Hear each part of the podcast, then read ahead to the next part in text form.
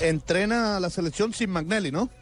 Sin Magnelli, sí, Magnelli ya fue dado de baja del seleccionado colombiano, eh, dado de baja. Es primicia, ¿qué pasó? ¿Qué le hicieron? No, pues está muy desatento este señor. Sí, eso me No, sirve ya- cuando a alguien le dan la baja es porque lo echan. No, no, ya. O porque No, no, ya no, no, lo desafectan pensionan. de la- No, lo desafectan de la concentración porque no se pudo recuperar de un golpe de rodilla que sufrió en el Ay, transcurso del partido frente a la selección ecuatoriana. Está golpeado. Entonces Magnelli no va, Magnelli no va, ma- no va eh, en, en esta ya concentración.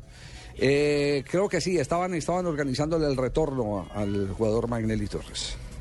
Que Pero- ayer, entre otras cosas, eh, en la práctica hizo una, una práctica eh, diferencial en compañía de quién estaba él, es compañía de, de- Carlos Vaca. va Carlos Vaca, sí.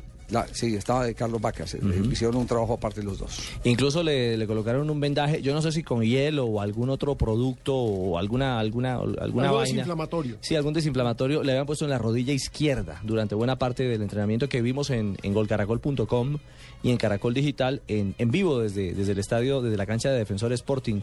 Pero, pero un detalle, Javier, mire, eh, hay tanto, tan buen ambiente y, y es quizás el interrogante que quiero poner en la mesa en torno al tema de Colombia. Ok, Magnelli es un hombre importante, es un hombre que pesa dentro de la estructura de, de la apuesta ofensiva de Colombia. Pero se va Magnelli y hay recambio también, hay alternativas a mano que dan tranquilidad. Línea por línea.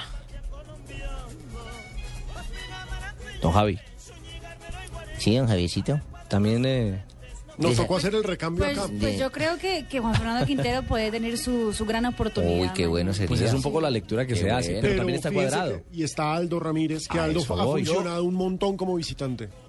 Yo creo que yo creo que va a ser eh, Neco Cuadrado con James ahí en la mitad, porque yo creo sinceramente que ante Uruguay y allá en Montevideo va a seguir poniendo a Abel Aguilar y a Carlos Sánchez. Y el tema es que si mantiene el módulo, si mantiene la figura, eh, es, es eso, ser un volante de esas características para jugar por derecha, que es la posición donde Magnelli eh, lo hace con la selección Colombia.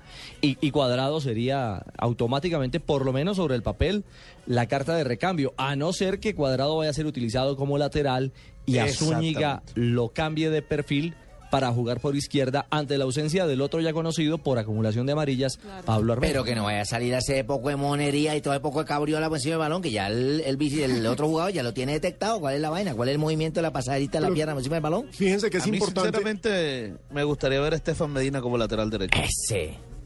Uy, en el centenario, de frente, así, tan cruditos. Pero es que es el que tenemos ahí, es que tenemos dos laterales por, por eh, dos laterales por cada, por cada lado, digámoslo así. Si no está uno, pues tiene que jugar el que está ahí de suplente. ¿Y cuál es? Es Medina. Hágale la polla, ¿cuál es la formación eh, suya, Fabio?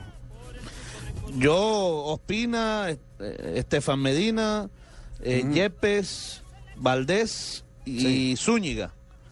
Sánchez, Aguilar, James, Cuadrado, Teo y Falcao. Bueno, a mí me parece que ustedes pueden hacer su polla la que quieran. Sí. La Sí, voy a escuchar atentamente Ajá. para destruirla al final para que no gane ninguno. A lo pecoso Castro. bueno, pero Yo, yo creo que Aldo arranca. Yo también. Porque Aldo siempre ha funcionado como visitante y Aldo es un pasador. Pero Él algo quiere- más quiere- una línea de tres, ¿no? Él quiere arrancar eh, eh, ¿Conservador? en la mitad con jugadores con jugadores que le manejen el partido. Porque es que el duelo que va a proponer Uruguay es un duelo más de fuerza, de lucha. Bueno, lo característico que hemos visto de esta eh, selección uruguaya, donde el temple, la garra, es indudablemente su, su principal virtud. Aparte, pues, de dos o tres jugadores que desequilibran con su capacidad, que son los, los delanteros, Cavani y Lucho Suárez. Pero casi todas las propuestas son eh, eh, del cuerpo a cuerpo y así ha venido sacando los puntos en Venezuela, así sacó los puntos en, en Lima y así tiene que jugar, si no quiere quedarse por fuera del Mundial, tiene que jugar frente a Colombia. Entonces, la respuesta ideal no es jugarle a Uruguay eh, eh, el, el fútbol que él propone. Que la selección uruguaya propone. Sí, hola, hola. el balón, manejando la pelota, Hola, buenas tardes. ¿no? Hola, buenas tardes. Hola, Burgues. ¿qué hubo, Héctor? Hola, Javier. Hola, Ricardo. Mira, eh, quería pedirte un favor especial. Y, y fui asesinado por, por alguien que me contactó de la selección uruguaya y estoy aquí en el estadio Luis Francini, esperando que llegue Colombia, porque yo no veo a nadie, acá estoy solo. Ah, está esperando ahí en el Francisco. A ver si me colaboran con, algo de la formación para yo poder pasar algún dato, porque a- no me van a pagar ahora. No, no, vamos más bien a mensajes, va- vamos más bien a mensajes comerciales y aterrice Burgues. Está esto como más están solo, aterrizando está muy la mayoría solo. de periodistas Sí. que se fueron para el Francini.